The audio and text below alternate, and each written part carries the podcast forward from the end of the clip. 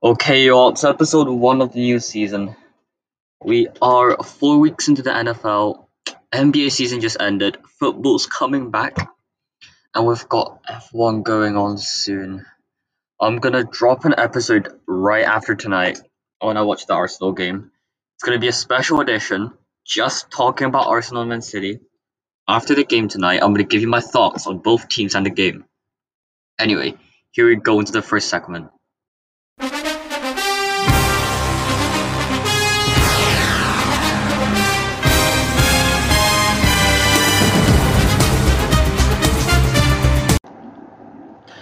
So earlier today, I was scrolling Instagram like I normally do, um, and then I saw a post talking about all the NFL teams, every team's chance to make the playoffs. It's week five. We've had five weeks to look at these teams, and I thought this prediction was quite off, so I decided to talk about it. Um, oh, and I'm gonna attach the picture on my Instagram for the podcast. Go follow. Firstly, there are from both conferences the top teams. We've got Kansas City, 99%. I'm sure no one's going to doubt that. And the Green Bay Packers at 95%. I mean, firstly, Kansas City, yeah, we all know Kansas City is going to make it through to the playoffs, even though they're 4 and 1 right now. I know some people are saying before the season started, they're going to go the whole season without losing a game. That's totally off. That's what I thought the whole season. I never lost a game. Well, 99%, I think it's fair. I mean, look at the talent you have on that team, just purely offensively. Now, Le'Veon Bell signed. At quarterback, you've got Mahomes, a generational talent. At running back, you've got Le'Veon Bell. I would say at least an All Pro, if not a Pro Bowler. Tyreek Hill, Travis Kelce, you've got all these good players just on the offensive side of the ball and it's not like they're bad on the defense either. So it's 99%. I'll give that a pass. Now we're going to the Green Bay Packers, 95%. That's the second highest percentage on the table. Green Bay Packers 4 0 as we're recording this episode, still unbeaten. And I have been watching the Packers game, and comparing to last year, they have won much more convincingly. That's a fact before the season started, everyone's saying, "Oh, they drafted Jordan Love in the first round. They lack a proper receiver off Davante Adams." It's not like they need one. Look at the receiving corps this year. You've got Robert Tonyan, who's a very good tight end. I would say a top ten tight end in this league, as if we're speaking today. On the defensive side, we know what they can do. Adrian Amos, the Smith brothers, they're, they're just really good they have a really underrated defense. And plus, even on the offensive side, except that underrated receiving corps and Davante Adams, you have got a great running back in Jones. That is all you need. And Aaron Rodgers is just Aaron Rodgers. So yeah, 95%, that's a pass. Next on 92%, we've got the Seattle Seahawks. Or should I say just Russell Wilson and his friends. Uh, as we're speaking, five and zero, another unbeaten team, which is fair enough. They're be- they've been very good. I have to admit. Even I'm not a big fan of the Seahawks. Russell Wilson's been doing his thing, scoring a touchdown drive on the fourth uh, quarter just to carry them to another win. DK Metcalf, I mean, all the teams that passed on him right now, like, that is possibly the biggest draft mistake I have seen in a very long time and they've been consistently good throughout the regular season for at least two or three years now. So I'm not gonna go against that and say the Seahawks will make it. 92% is fair for me, if not higher. So I give that a pass. Next, Baltimore Ravens at 88%.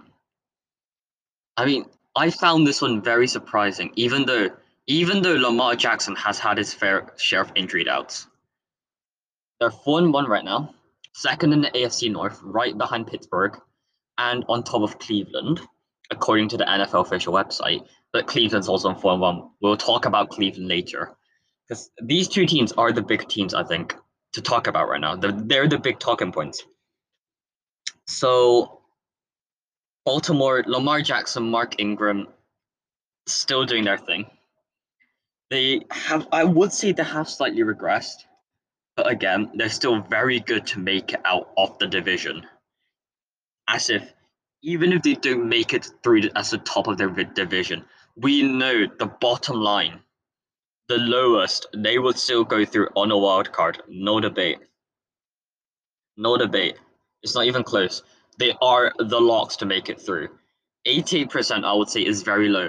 I wouldn't say they are the best performing team. I wouldn't say they do the best in the playoffs. I will just tell you they are consistent enough to go through a regular season and make it. Four and one, I mean, still a very good record. Same as the Kansas um, City Chiefs. I would say this one's under. They have gone under what Baltimore's supposed to be. I will put Baltimore as a 90% team. But again, it's just my opinion. Um, next we have the Buffalo Bills, 86%. I mean, Buffalo is just Buffalo right now in their division. The AFC East, it's not the strongest division right now, allow me to say it. Um, well, right behind them it's New England at 2 and 2, and the Dolphins at 2 and 3 as we speak. Buffalo's 4 and 1, they've got two games in hand. Um, I would say they are gonna make it through as the top seed in the AFC team. I would say it. Because New England right now, Cam Newton's doing well. I'm not saying he's doing horribly. Um, Edelman, Edelman's just Edelman. He's consistent. And Dolphins, you're starting Fitzpatrick and stuff too still. So I would say Buffalo is going to make it through. That's fair enough. 86% is about where I would put them. We won't know if they're legit or not until we get to the playoffs. I mean, the main talking point around Buffalo is that Derrick Henry fend on poor Norman. He looks like he's still living in a shell from the Panthers a few years ago. So, moving on. We've got now, this is the big one I disagree with.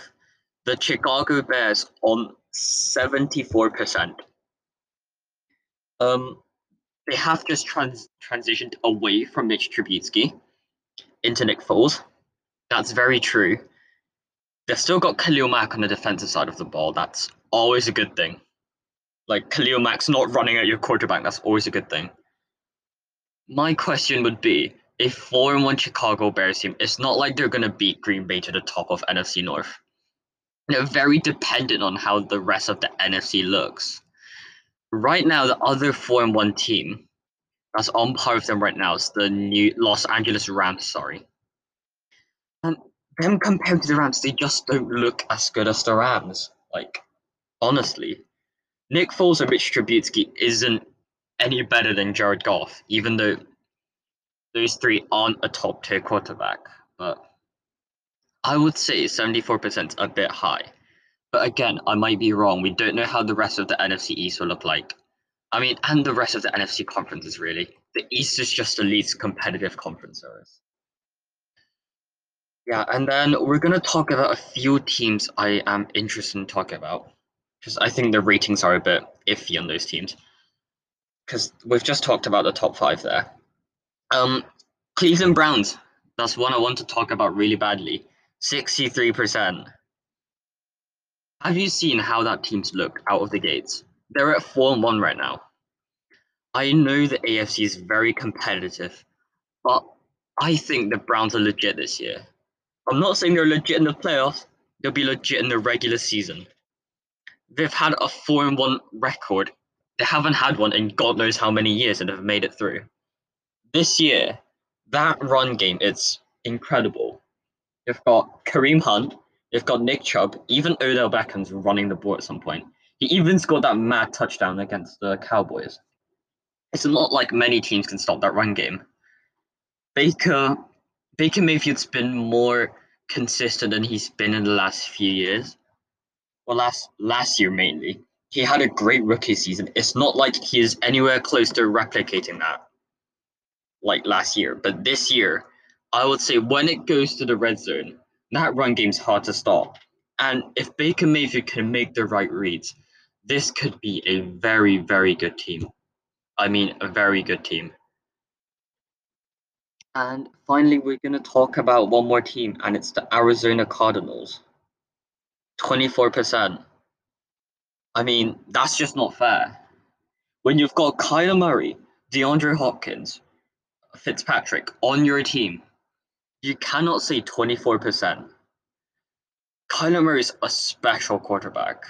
DeAndre Hopkins, some of the grabs he's been making this year, it's incredible. It's not like they haven't got any other options except from Fitz and Hopkins. They've got Dan Arnold, who's been playing quite well. Andy Isabella, that's also a reliable catch option. They've got Kenyon Drake at running back. The weapons on that offensive side, it's very good. It's not like they're horrible on the defensive side. I would say they are a on par team. Chandler Jones is a consistent rusher. Um, Budda Baker, very good strong safety. Actually, I don't know if Budda Baker is playing cornerback or strong safety right now. I would just say he's very good in the backfield.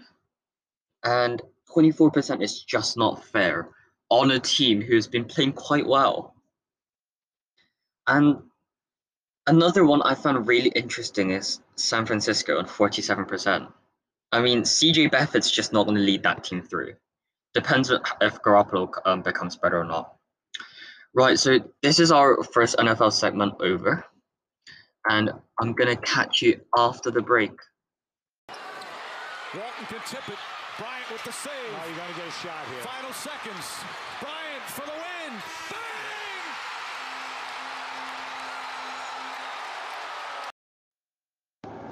Okay, so in the past few days, on various social media platforms, and there are many videos about this, many people are calling the next coming NBA season the greatest ever season. Now, for me, it has the potential to be great. It has the potential to be what everyone's saying it is. Just maybe it might not happen. I love the hype around this season.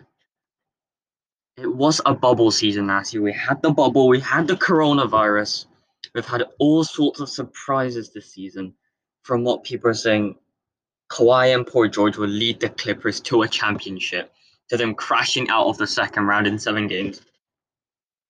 Everyone was doubting how much LeBron would deteriorate. LeBron proved everyone wrong yet again, just like how LeBron does.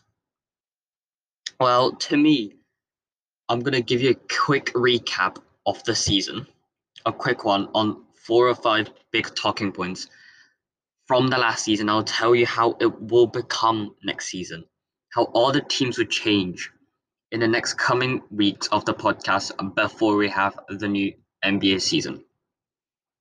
Firstly, I just want to talk about a few teams that disappointed essentially.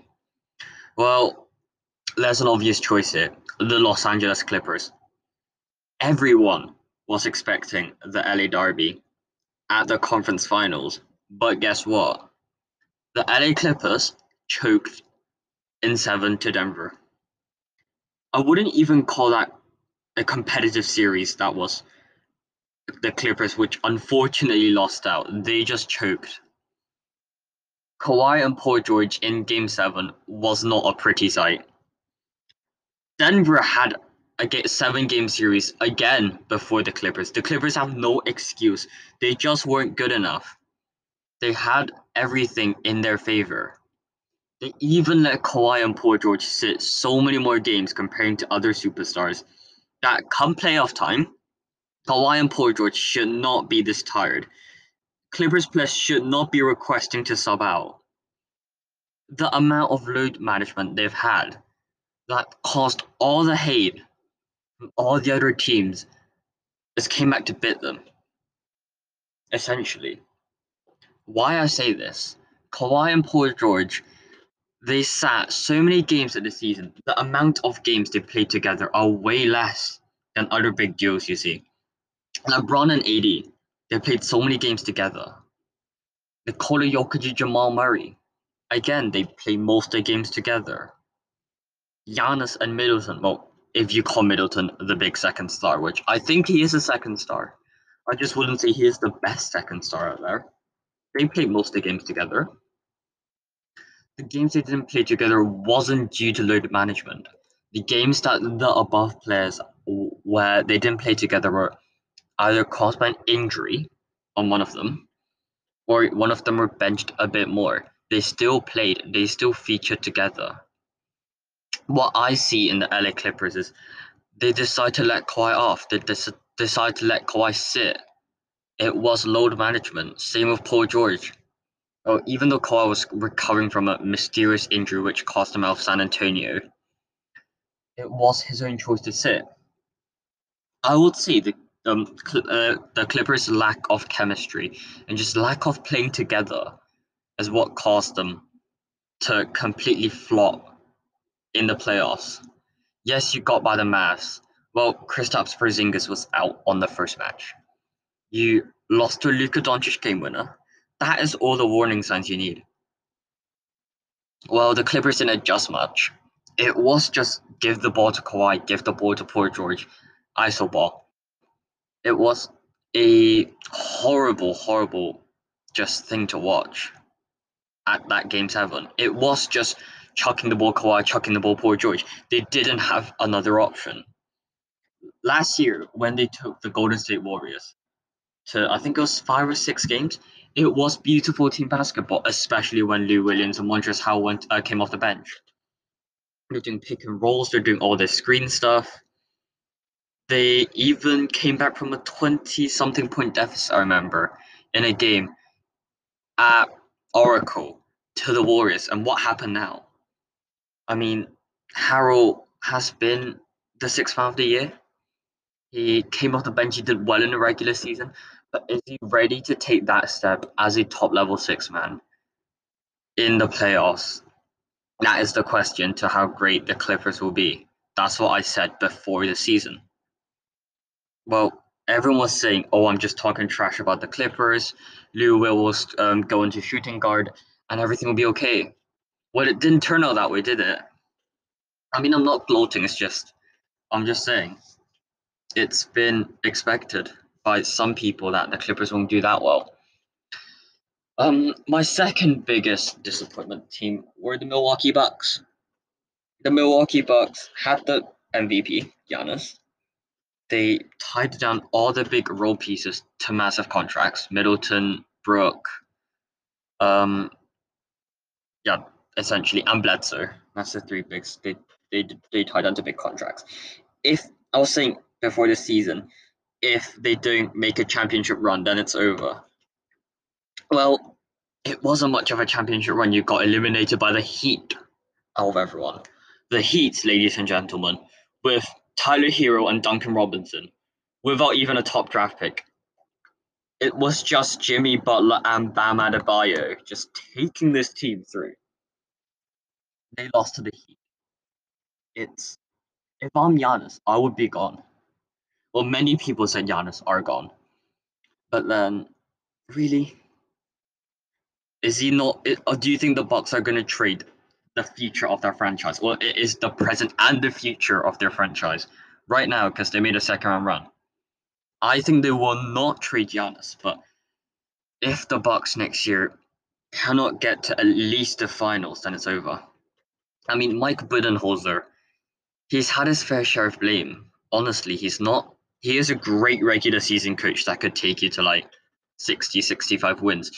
When it comes to the playoff, he is not the man you want on your coaching seat. He honestly isn't. Well, what I would say the Bucks need to do this off season is quite simple. Two things: fire Mike Budenholzer, get uh Mike D'Antoni, get uh um Doc Rivers, not a Brett Brown though get someone who knows at least how to coordinate a few big stars and go from there. And secondly, trade for Chris Paul. It's that simple. You look at Eric Bledsoe in the playoffs. It's just a disappointment.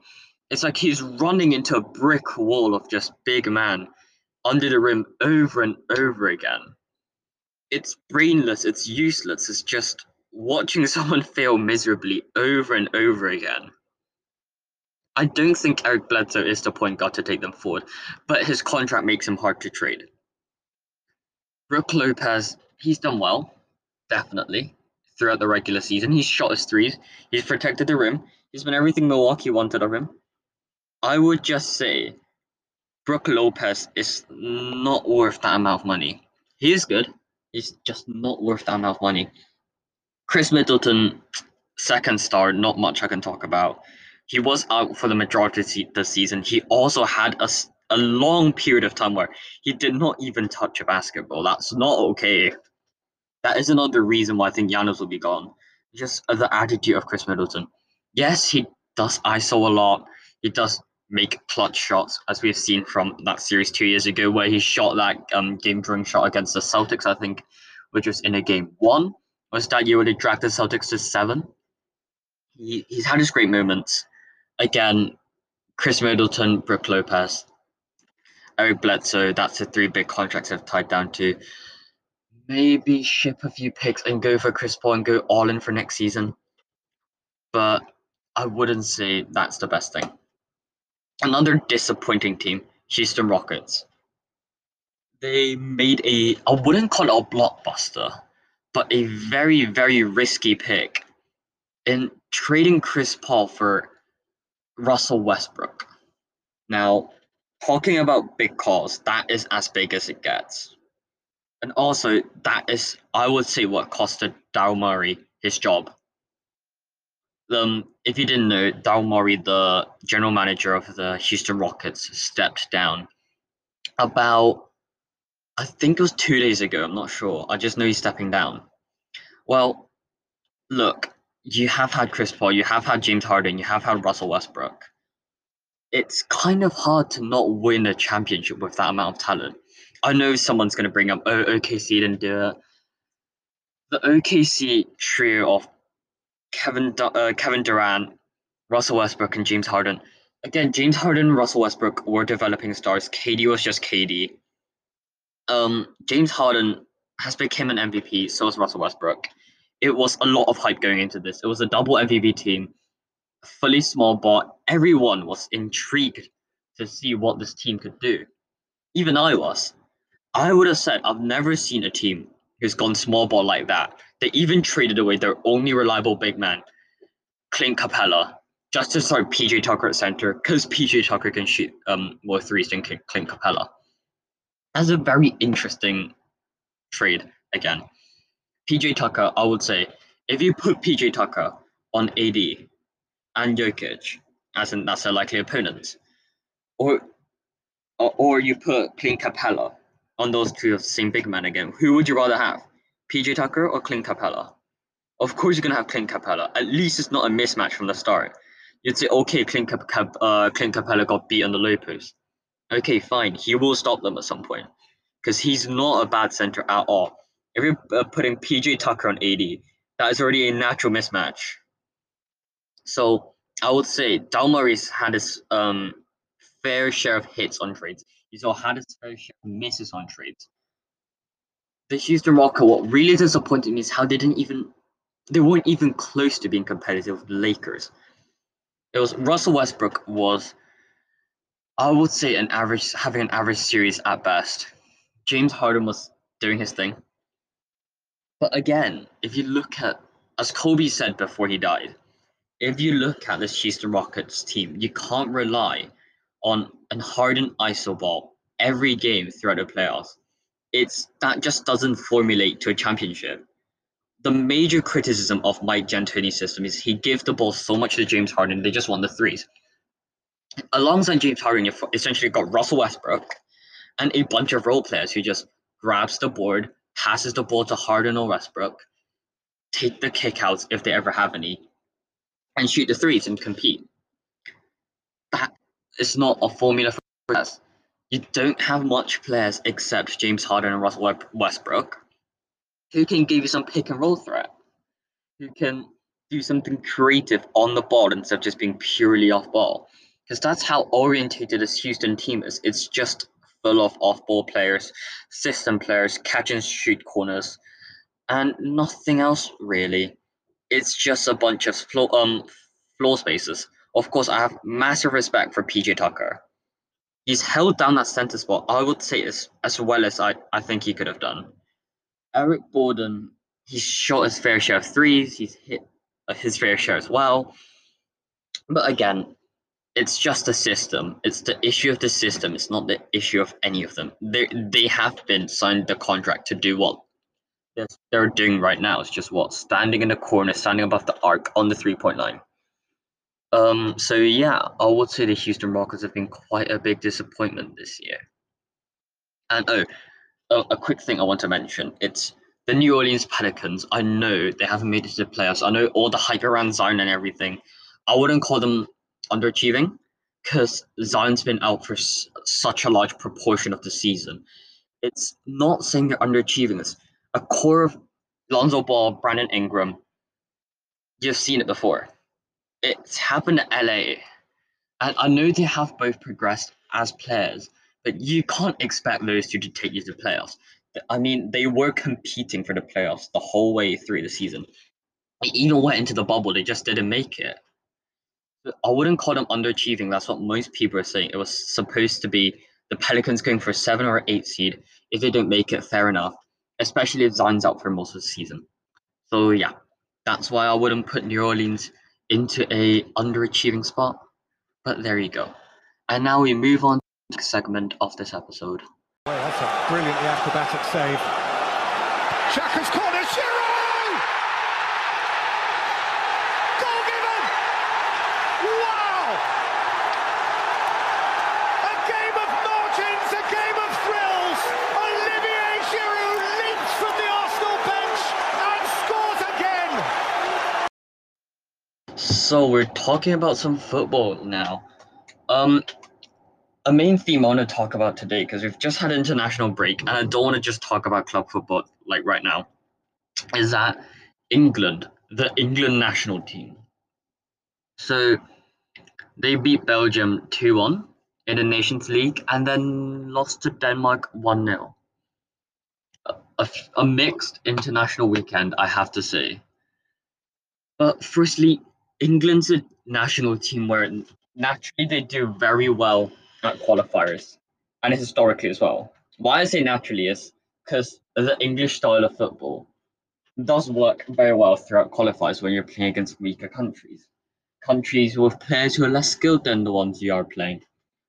It just works very well. But when it gets to the international stage, when it gets to the big stage, when it gets to the World Cups, the Euros, where everyone's on a similar level, it just doesn't work as well.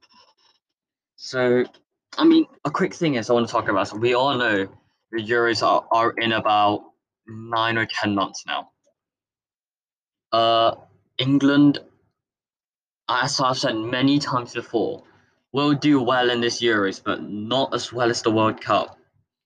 But naturally, as an English fan, I hate to admit it, I would say they are going to do well, but not as well as the World Cup. But I want them to do better than the World Cup, honestly. It's it's just second nature to England to choke when it comes to the big stage, but hopefully not this time. So I want to talk about the squad quickly because I've seen a lot of posts on Instagram just criticizing Gareth Southgate. A lot of pundits on Sky Sports, BT Sports, saying that Gareth Southgate is not doing as well as he could, even though they led them to a World Cup fourth place finish. Um, so I'm gonna tell you my my squad as of today, the 10th, I mean the 17th of October. In goal, Jordan Pickford's been what Gareth Southgate's stuck to through his tenure. That's fine by me, but I believe Dean Henderson of Man United should get a run in, at least to see how well he does. Same with Nick Pope, two very good keepers, but Gareth Southgate seems to like Pickford a lot. I would give Dean Henderson a nod right now. A back four or back three both works for me. I will say a back four because that allows England to push their main uh, players further up, their main attacking threats. Right back, it's kind of a lock.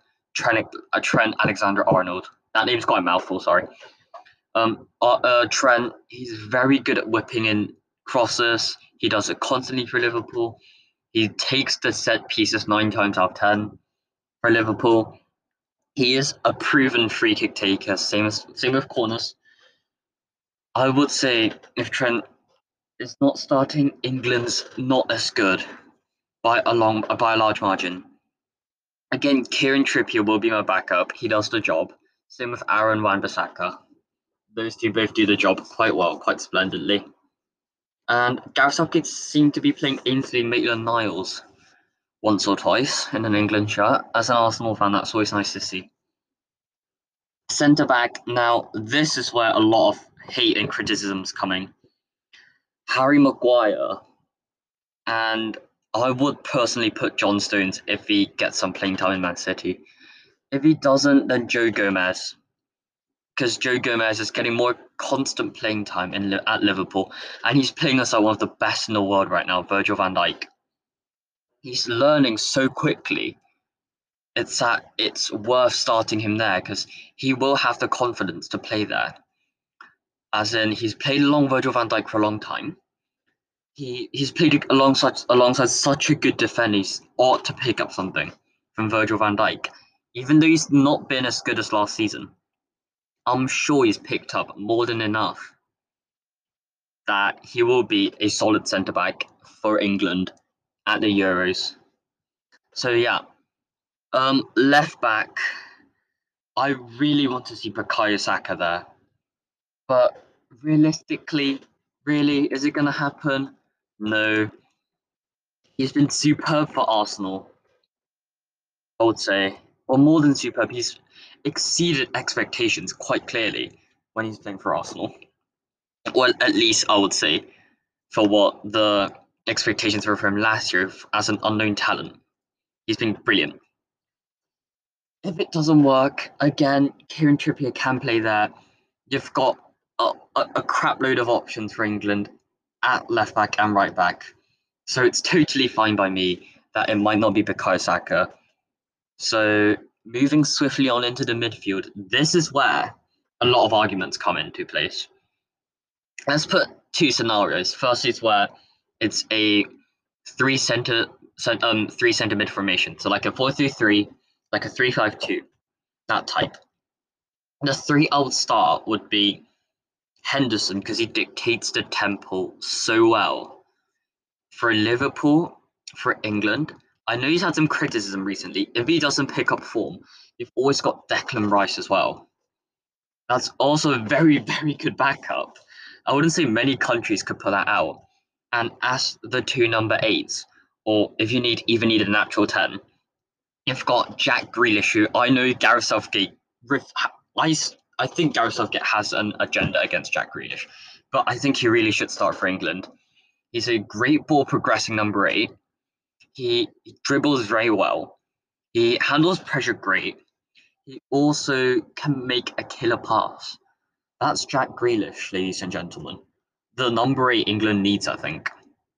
But again, Mason Mount seems to be getting the nod, which I really don't see Mount starting over Grealish. Uh, there we go. Um, again, Kalvin Phillips. It's another player I want to talk about. He could run the six role, in um for if Henderson's not fit, if there are injuries, or if Gareth just wants to rotate throughout the Euros. It's also fine to drop Kalvin Phillips in as a six, even if we've got Declan Rice as a backup. Another eight, I would say, that's very good. It's Harry Winks. He's more of a six, I know, when you're playing a stronger team, when you want two players to sit in front of the backline, it's always good to also have Harry Winks. But the main other number eight, or even a number 10 I want to talk about, it's James Maddison. I mean, James Maddison, he's played superbly for Leicester when he's had a chance to. I would say he is very good that he could squeeze Mason Mount off the team. But again, Southgate seems to be bringing Mason Mount all the time. So, I mean, yeah, I just don't really like the amount that Southgate plays Mason Mount. Um, except Mason Mount, I've also got a very solid shout for a number eight. Um, I know many people would have, a lot of people would have forgotten about him by now, but surely Dele Alli, he has to go on the plane to the Euros, well, even though I know they're playing at home, but on the plane. Um, I mean, another advantage for England is this quick sidetrack. They're playing at Wembley. It's basically a home food crowd if people are in at the time, if Corona gets better. But yeah, um, on the front line, it picks itself. Raheem Sterling, Harry Kane, Jadon Sancho. Jadon Sancho has been superb for Dortmund recently. Harry Kane's just Harry Kane. He was the captain of the World Cup. It's impossible to drop him. Raheem Sterling, I know he's had a lot of criticism for missing big chances. He's also had moments where he looked like the old Raheem Sterling, where he just misses everything, can't make a pass, just dribbles horridly. There are also moments where you look at Raheem Sterling and think, wow, this is a billion pounds player. He is as good as Jadon Sancho, maybe. That's up for debate. So yeah, that will be my starting lineup. A lot of role players I'm going to talk about now are the ones I think that should go, but I'm not sure Southgate will pick them.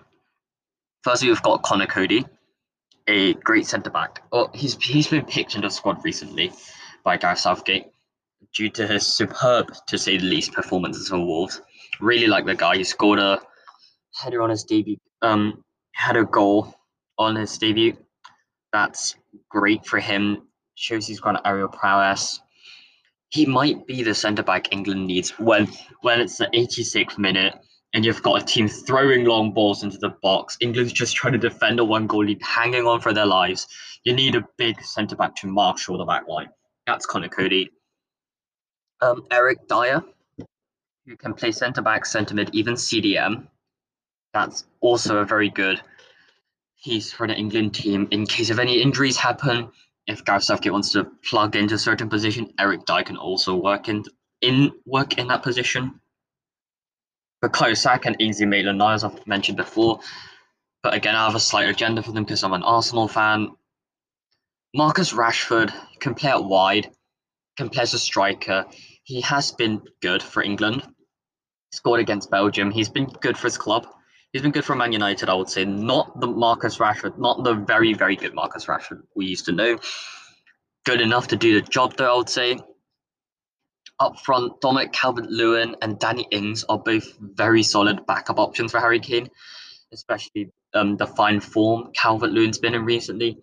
The supply he's got from James Rodriguez at Everton. He's taking his chances clinically. What more do you want except a target man up top where again, if you're trailing in the fringes of the game, I remember 2016, England, when they crashed out against Iceland, it was just they were throwing the ball into the box and there are no one to aim at.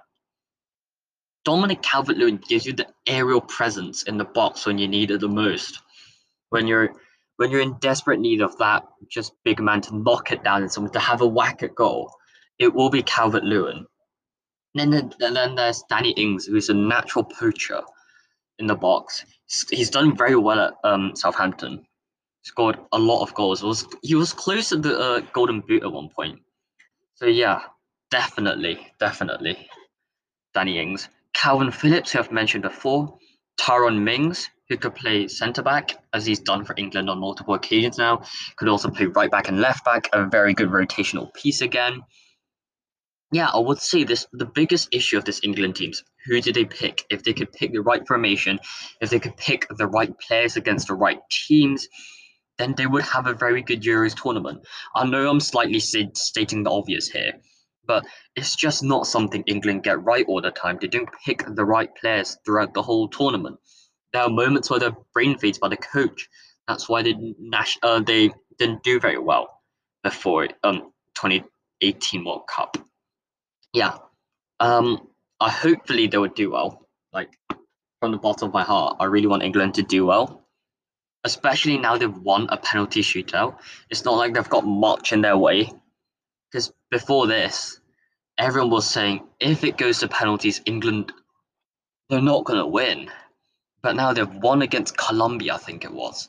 So yeah, the the mental barriers no longer there telling them they cannot win a penalty shootout. It's quite clear they can.